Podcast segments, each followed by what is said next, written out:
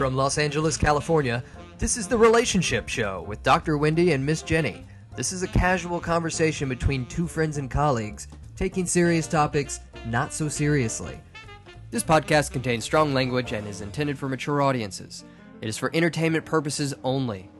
Enjoy. Talking about somebody with narcissistic personality disorder and borderline personality disorder in a relationship. I know you've talked a little bit about attachment and the development issues that might be underlying these diagnoses or these behaviors. So why why might these two be attracted to one another? Because they, they do tend to gravitate towards one another. Right. So it's kind of like a wounded child finds another wounded child. And so they have that in common.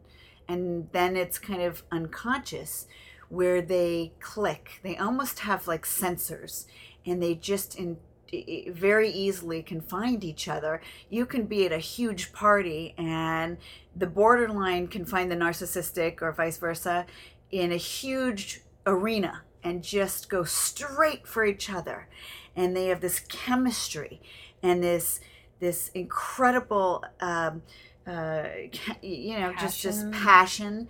Yeah, that they have beyond the most incredible intense sex and the most incredible orgasms and the most toxic crazy damaging fights that will bring them again in the cycle of violence to just make love and have the most incredible love again and they get married for 20 years and have like three children and they will bring the three children with another 20 years of witnessing the hot and the cold and the on and the off and the black and the white.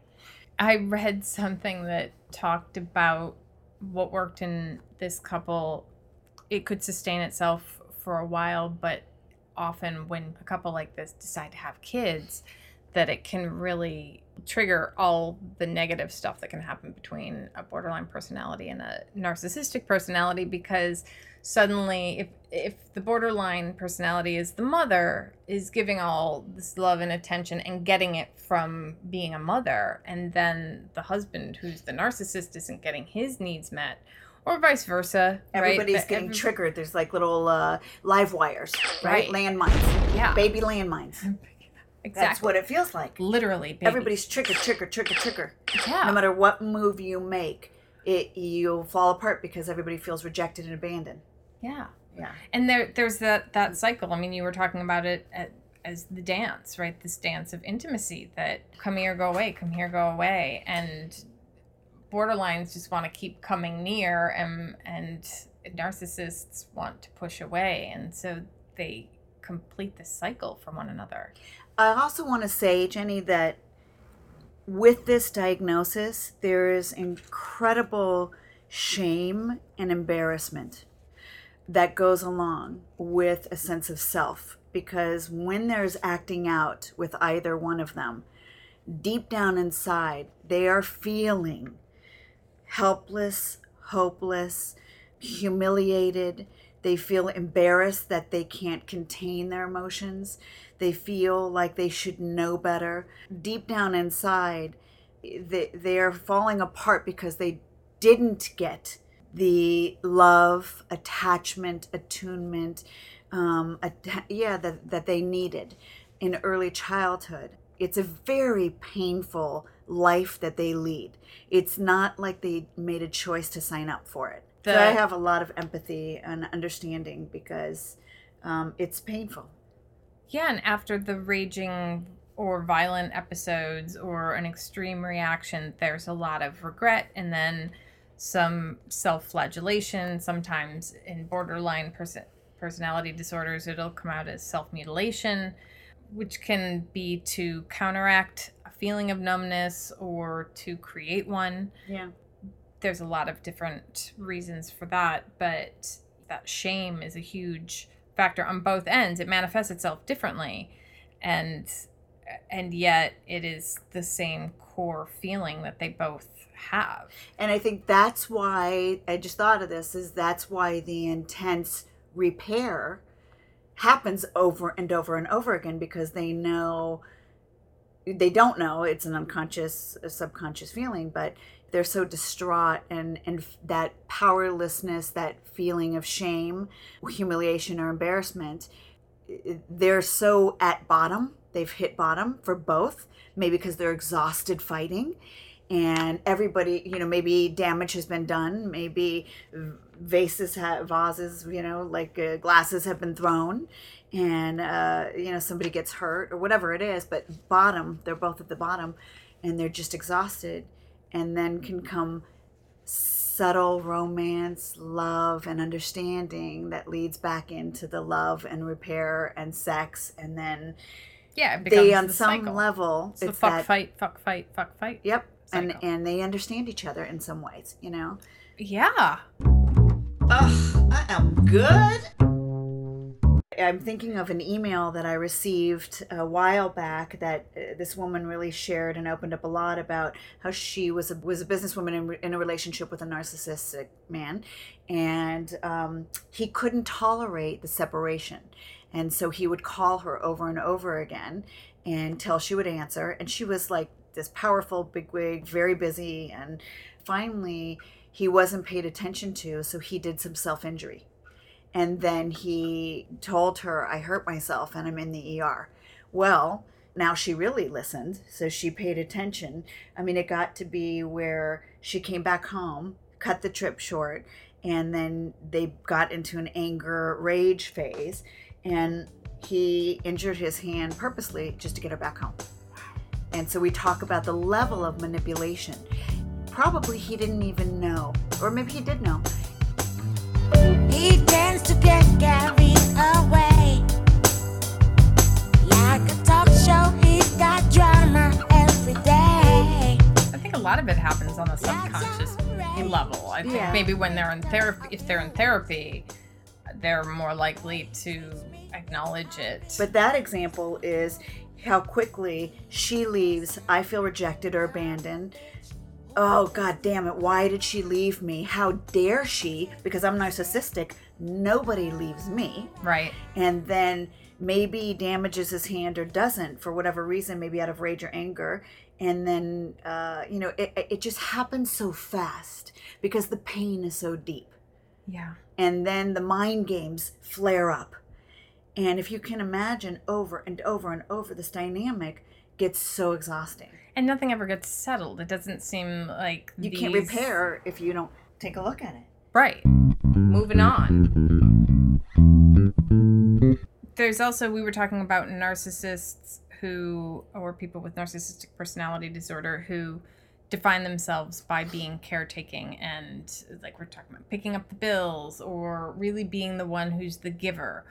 And that's fine by a borderline because borderlines want to be taken care of. And so, you know, you've got this neediness from a borderline personality disorder that is very attracted to the strength and what appears to be confidence and self-certainty of, uh, of the narcissist even though we know that's a facade and a mask that they're putting. So that really makes sense that they're drawn to one another and that there's very similar trauma in the past or sometimes it's spooky how similar the developmental wounds are or the ages at which they happened developmentally stunting them and they're in the same place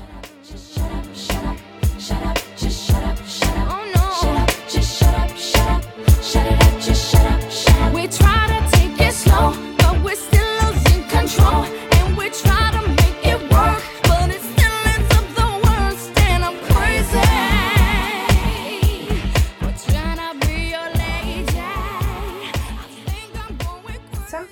I was looking at was also talking about borderlines having a hard time.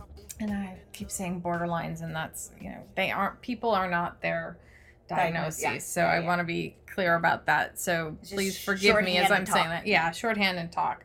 People with borderline personality disorder tend to tend to live in an unrealistic fantasy world like and not necessarily a good fantasy. It's that they're perceiving injustices or wounds or hurts They're feeling very misunderstood.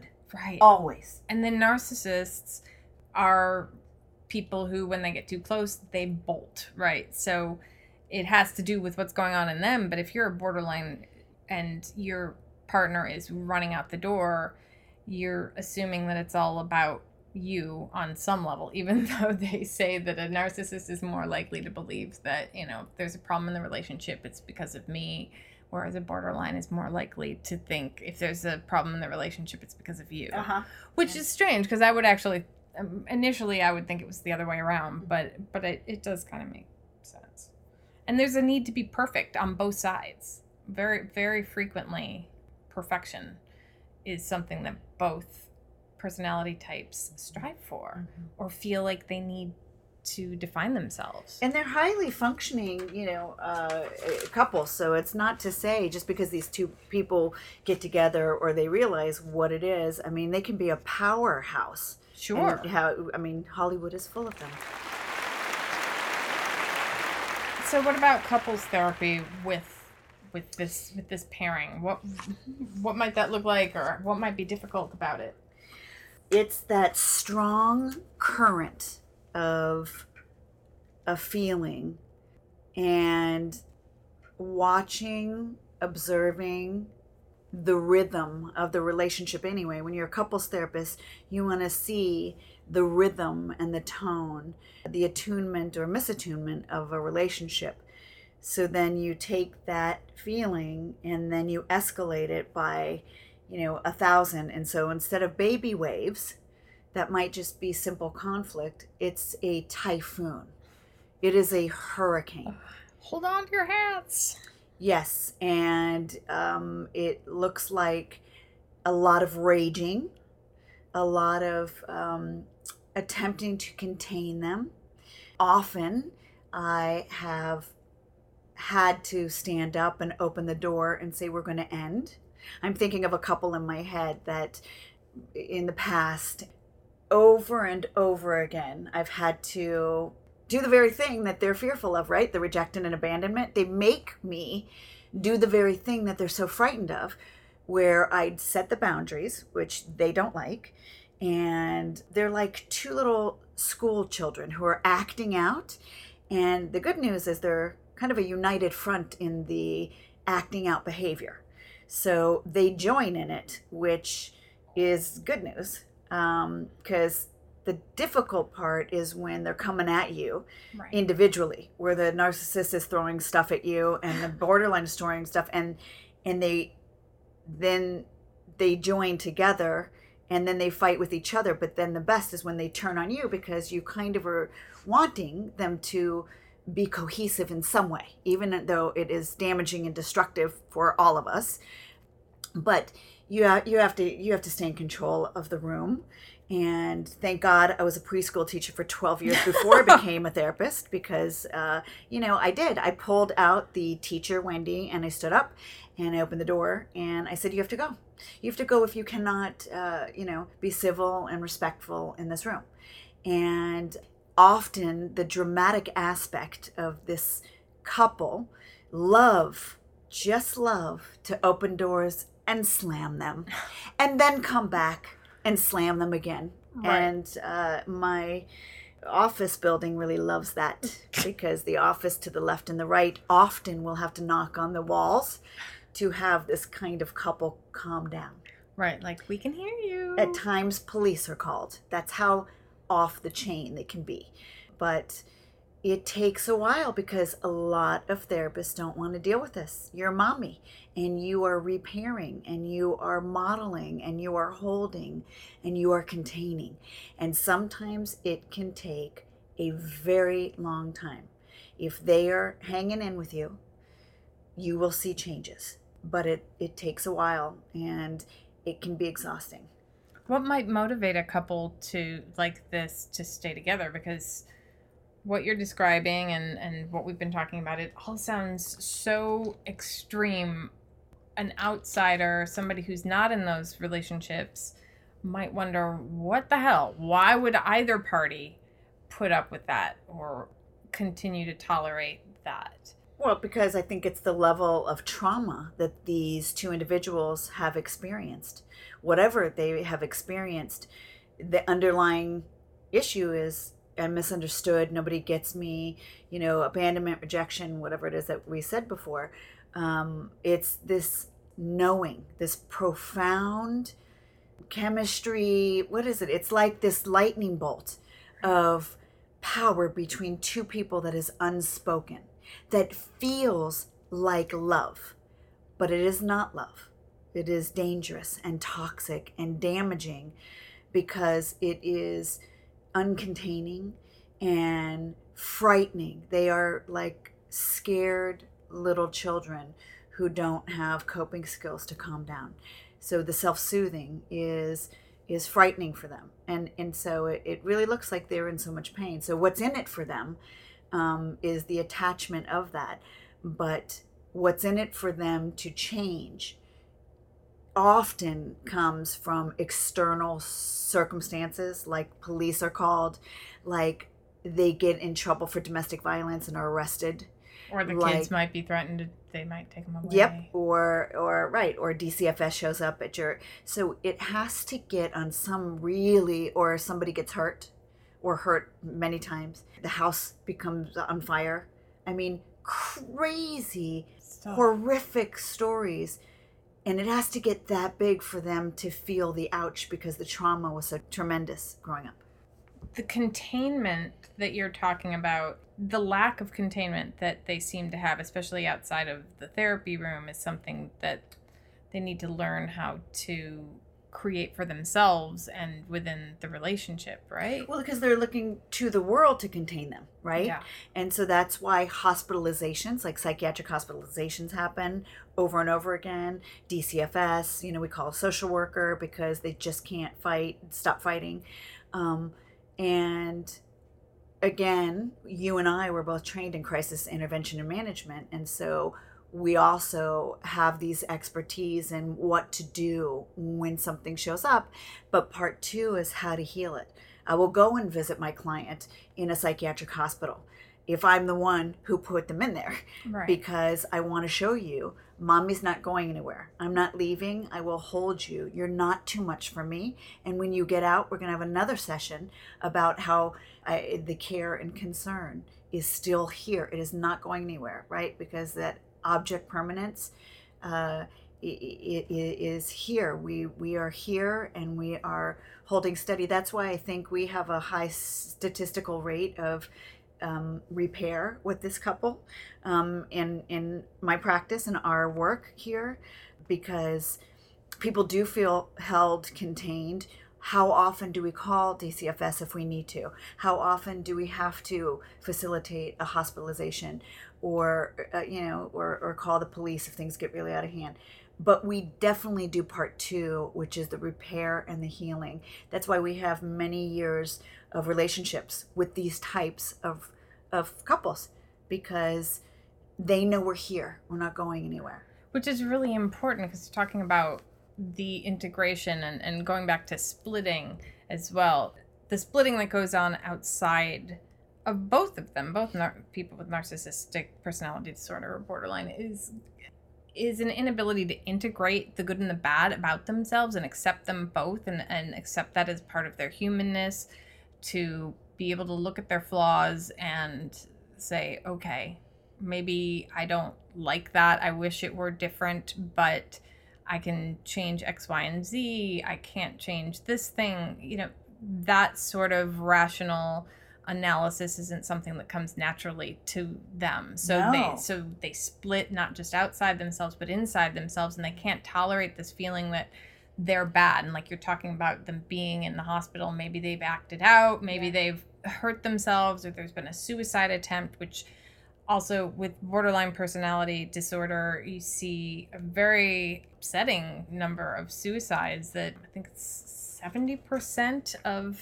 of and it's but- interesting one woman wrote me uh, about the article and said um, quote you don't have to be borderline to be suicidal so i wanted to make that clear because i thought that was a very good point It's a very Yeah. good point, and and we're absolutely not talking about that. And but the the statistic is eight to ten percent are likely to actually succeed at committing suicide, but seventy percent. This is the statistic. Seventy percent of people with borderline dis, uh, personality disorder are likely to attempt it. So 70%, that's really high. And you don't see that number in narcissists. Yeah. So, Yeah. Why would they? They're so wonderful. yeah. You know, they're too. They're they're uh, they have everything covered. And I think that things that are harder for the narcissistic personality, like expressing one's own feelings and fears and emotions and attachment to somebody, that those can be matched so beautifully by a borderline somebody with borderline who's so emotional and has you know, you can really see how you're talking about containment. So like if you think of them both as as vessels right? So you've got you've got the narcissist who is empty and you've got the borderline who is overflowing and the narcissist can sort of pick up some of that and it's the attraction might be that the the other is able to express parts of the denied self Mhm, mhm. or the cut off self. The partnership really does make sense uh, when you look at those those issues. You can try this at home. Two movies to to look at uh, would be like War of the Roses is a big one. Love that movie, and I always use that as an example. It's, yep. it's a great example. And I'll tell my clients to go look at them. I will say, go look at that will be homework, right? Go look at War of the Roses, get a flavor, and see what you think of it, and they'll come back and they'll, you know, we'll it will do a little, uh, you know, exploring on who they identify with. Mm, yeah.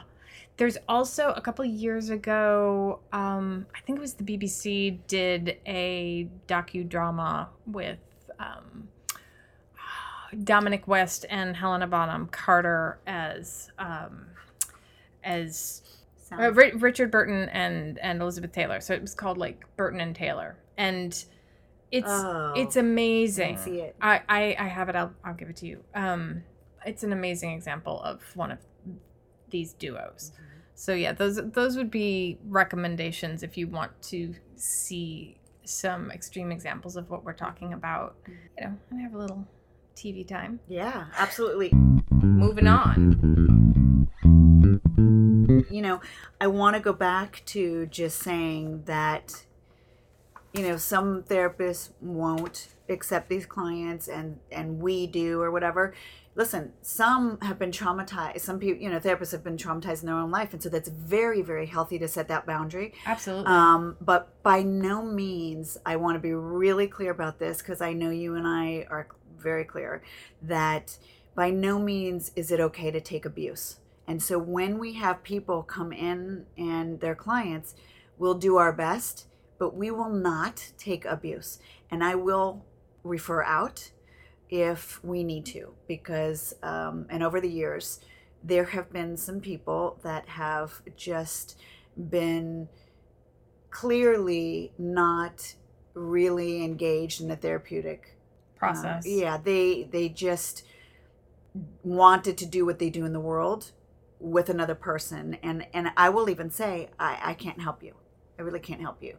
Um, but here are some other people. But then they want to know why, and I will break it down for them, um, and say you know if you if you you know repair a little bit you heal a little bit you you want to be which really just means be nice Yeah.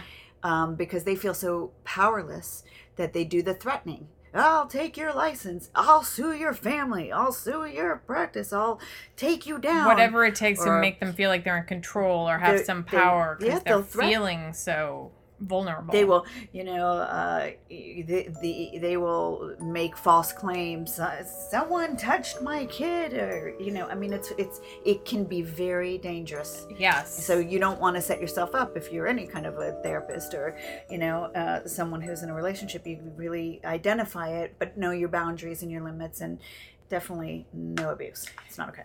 Yeah, and that's not just for professionals. That's also for friendships, coworkers, dating. Uh, you know, Wendy talks a lot about this in other podcasts too about trusting your gut. What do you feel if you're really feeling a strong reaction to someone? Follow that feeling and and do something about it. Right, protect yourself. Safety first.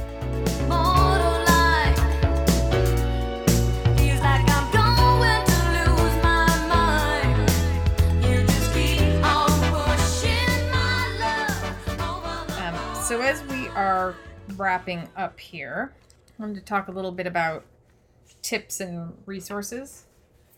I know we've talked uh, some about what it's like interacting with this couple or being one of the people in this couple. So, regardless of whether you are in it or observing it, it's important to set your limits and really enforce your boundaries. Safety first, as we've said many times. Absolutely, you need to hold people accountable for their inappropriate, irrational outbursts. It- It's difficult to be in relationship with these people. A lot of people aren't able to contain it, and it's not their responsibility. But that's why there are professionals out there. The only person who can really control the thoughts or the feelings or the behaviors of somebody with any personality disorder is that person. I spoke to someone who is diagnosed narcissistic personality disorder and they said something extremely toxic and like pushing away in a very passive aggressive manner. And that is a moment where you identify it as a loved one, you know, or if it's your client or whatever, but but to identify it and say, "Up, there it is. There that that's what that looks like." Don't take it personally. Yeah. Take take a deep breath. Take a time out. Do not engage in the power struggle because they want to fight. They want to get in that ring and be Muhammad Ali. Bring it, you know? But if you identify it and and and step back and take a deep breath, you're really taking very good care of yourself and you're not going to get in that ring. You you can be caring and loving and have a nice neutral statement like, "Huh, that's something to think about," or whatever. You know, something that doesn't feel too condescending, but but but caring where you can just set your firm boundary and not engage in that toxic comment. Absolutely. It's really important to develop that. For and if you are somebody with borderline personality or narcissistic personality and you're in the relationship that you know this is not just what you just described. People with these disorders need to use these tools as well. I mean these are cognitive behavioral I mean, that's for any relationship, right? right Yeah, for any especially. relationship. And and and that's the other thing too is again a lot of the d- behaviors that we've described if if they happen in your relationship every once in a while you know that that doesn't mean that your partner's a narcissist and you've got borderline personality disorder and there there are extremes to it. Sometimes healthy people who are involved with uh, especially with with borderlines even for a small amount of time they can themselves start ab- adopting the borderline symptomology and just due to proximity and that's we talk about being like crazy making like they're- crazy like they they gaslight you they make you question they make you but they they they provoke, yeah they foster an environment yeah jab. trigger. One, one of my clients calls it jabbing. Yeah. Jabbing. and because they're so smart that they can especially border people with borderline can really see they're very attuned that's something else which just seems contrary to what you'd believe They're hyper vigilant. yeah so they are aware of what somebody else may be feeling they may be a little bit wrong on the ultimate underlying meaning of it but Oh, if you take a breath, they'll know. Right. say, what was that for? Or if you yawn or have a little bit of a moment where you're adjusting or something. What? What? Was that too much for you? Is that too much? Or like no boundaries at all, right? So they'll say to their therapist, "Tell me about your ba- Tell me about your life. What's your husband like? What's your daughter like? What's your dog like? Where do you live? What's going on? You know, like and yeah and Getting too much up in your grill. Therapists will call to consult with me to say like, you know, how do I handle certain borderline disorder people, and often they feel they have to answer. It's that strong that they even their boundaries get all pushed aside because they're so desperate to connect and feel so devastated if you can't be their friend right because they can't really und- they they can't really know that they're there for a professional relationship yeah because that would And they mean also that they be would special. need help Right. Well, that's yeah. and that's something that's too painful to really face. So the other thing is to work on object permanence or constancy. So sometimes it, somebody might want to hold a picture, have a picture from a happy time or the wedding or something. This is like, okay, so this isn't forever. This is just for right now. You know, to remind yourself when that person isn't around that you are loved when you're feeling there's there's a lack in your life of love or understanding that there are people you know writing in a journal Dr. Wendy's Dream Journal. Writing in dr wendy's dream journal a list of things that are very affirming to you uh, in terms of that you are loved that you are valued because there will be times when you may not feel that and it may not be easy to just pull up those internal resources And you know, also getting a, a professional. If you don't know, or you're overwhelmed, or you can't get out of, how often do we work with relationships where you'll see the borderline narcissistic duo and they and they're doing this dance and they say they're coming in to break up only to be with you another five years you know? And that's okay too. That's okay because that's what love looks like to them but we're going to educate and help them to push through what love doesn't look like you know? And so get a professional get Yeah. get have have a third party come in and observe and give their two cents and and help you because you don't need to be held hostage by the diagnosis if it's you yourself but also by a family member or loved one or you know someone in a relationship Girl,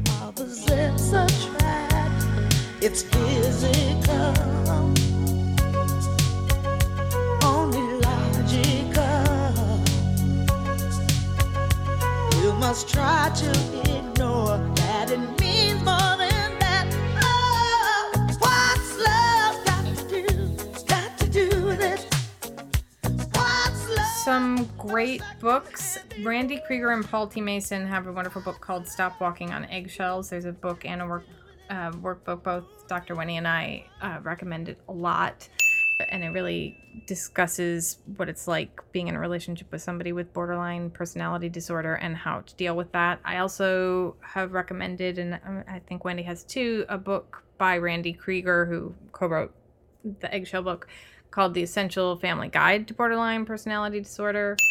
There's a wonderful book called Disarming the Narcissist by Wendy Behary, I believe, if you pronounce her name. oh i think that's good yeah really good book yeah, Disarming the the Narcissist is a great book. And then, um, of course, there's lots of online stuff. Be- marsha linehan right Oh, right. So Marsha Linehan and the DBT, dialectic behavioral therapy, which was designed primarily to work with uh, people with borderline dis- uh, personality disorder. There's a posting board called Welcome to Oz, which is um, run by the Randi Kreger Rock and Eggshells people. Um, and NAMI, the National Association of Mental Illness. They are wonderful. They have support groups. They've got uh, lovely people to help and support. You know, whether you're in a relationship or you have family members, that's a wonderful resource. and BPD Central, also a good place. Find a good therapist or couples therapist. Don't get on that roller coaster. Just don't do it. Or the first thing is identify the roller coaster and then find a way to get off because that's not love. But there is hope for these two people and they're, they they really can learn new ways to ha- develop insight and heal and repair the attachment and they're they really can make a very incredible strong powerful team when used correctly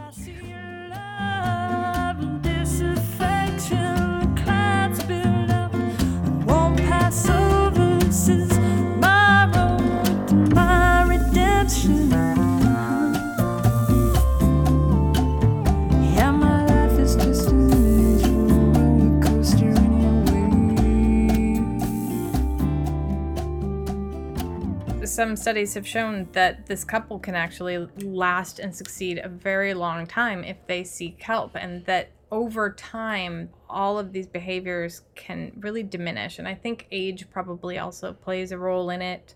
Um, maybe getting to the point where the kids are out of the picture too, and there might be some rebonding, but also, you know, age mellows us all out, hopefully, in and some ways. And also, you know, th- talking about the dream journal, Dr. Wendy's Dream Journal.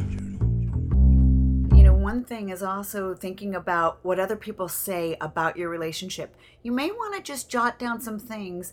Not that I'm okay with people, you know, judging and saying, "Oh, okay, let's," you know, but but if you keep getting comments over and over again from different people, gosh, that was, a, you know, that person's really controlling or or that was disrespectful what he just said to you. or oh my god she breaks everything in the house. Whatever it is uh, pay attention list them and take a look at them go into by by yourself a professional. You don't have to do the couple thing. But start to begin to tell the secrets the secrets so that you can deal with the denial or the shame or whatever's going on because we're all human we've all been through many special different relationships at all levels and you know our goal is for you all to find love and in safe and cherishing ways Beautiful. can i get an amen Amen, sister. Please don't forget to contact our website www.dr.wendyoconnor.com and Jenni J.V. Wilson, J E N N I J V Wilson.com, and our twitter handle at ask dr wendy at Jenni, J E N N I J V Wilson. Dot, uh, that was just it, at Jenni J V Wilson. and uh, telephone 310-712-1230 Be safe. go Keep- find love Keep up the good work, and we'll we'll see you again soon. We'll talk to you again soon. We'll talk at you again soon. Leave us a, leave us a review on iTunes. Write to us if there's a topic that you're particularly interested in. Um, we would love to hear from you. and thank you all for listening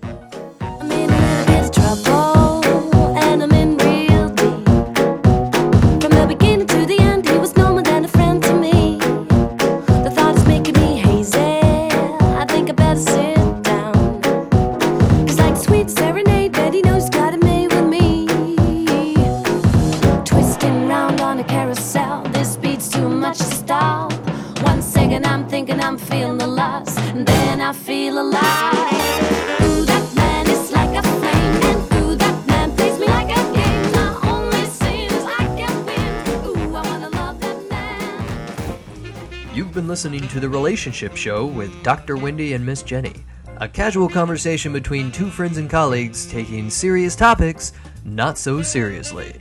Dr. Wendy O'Connor and Jenni J.V. Wilson see clients in private practice in Los Angeles, California, and can be found online at www.doctorwendyo'connor.com and www.jennijvwilson.com.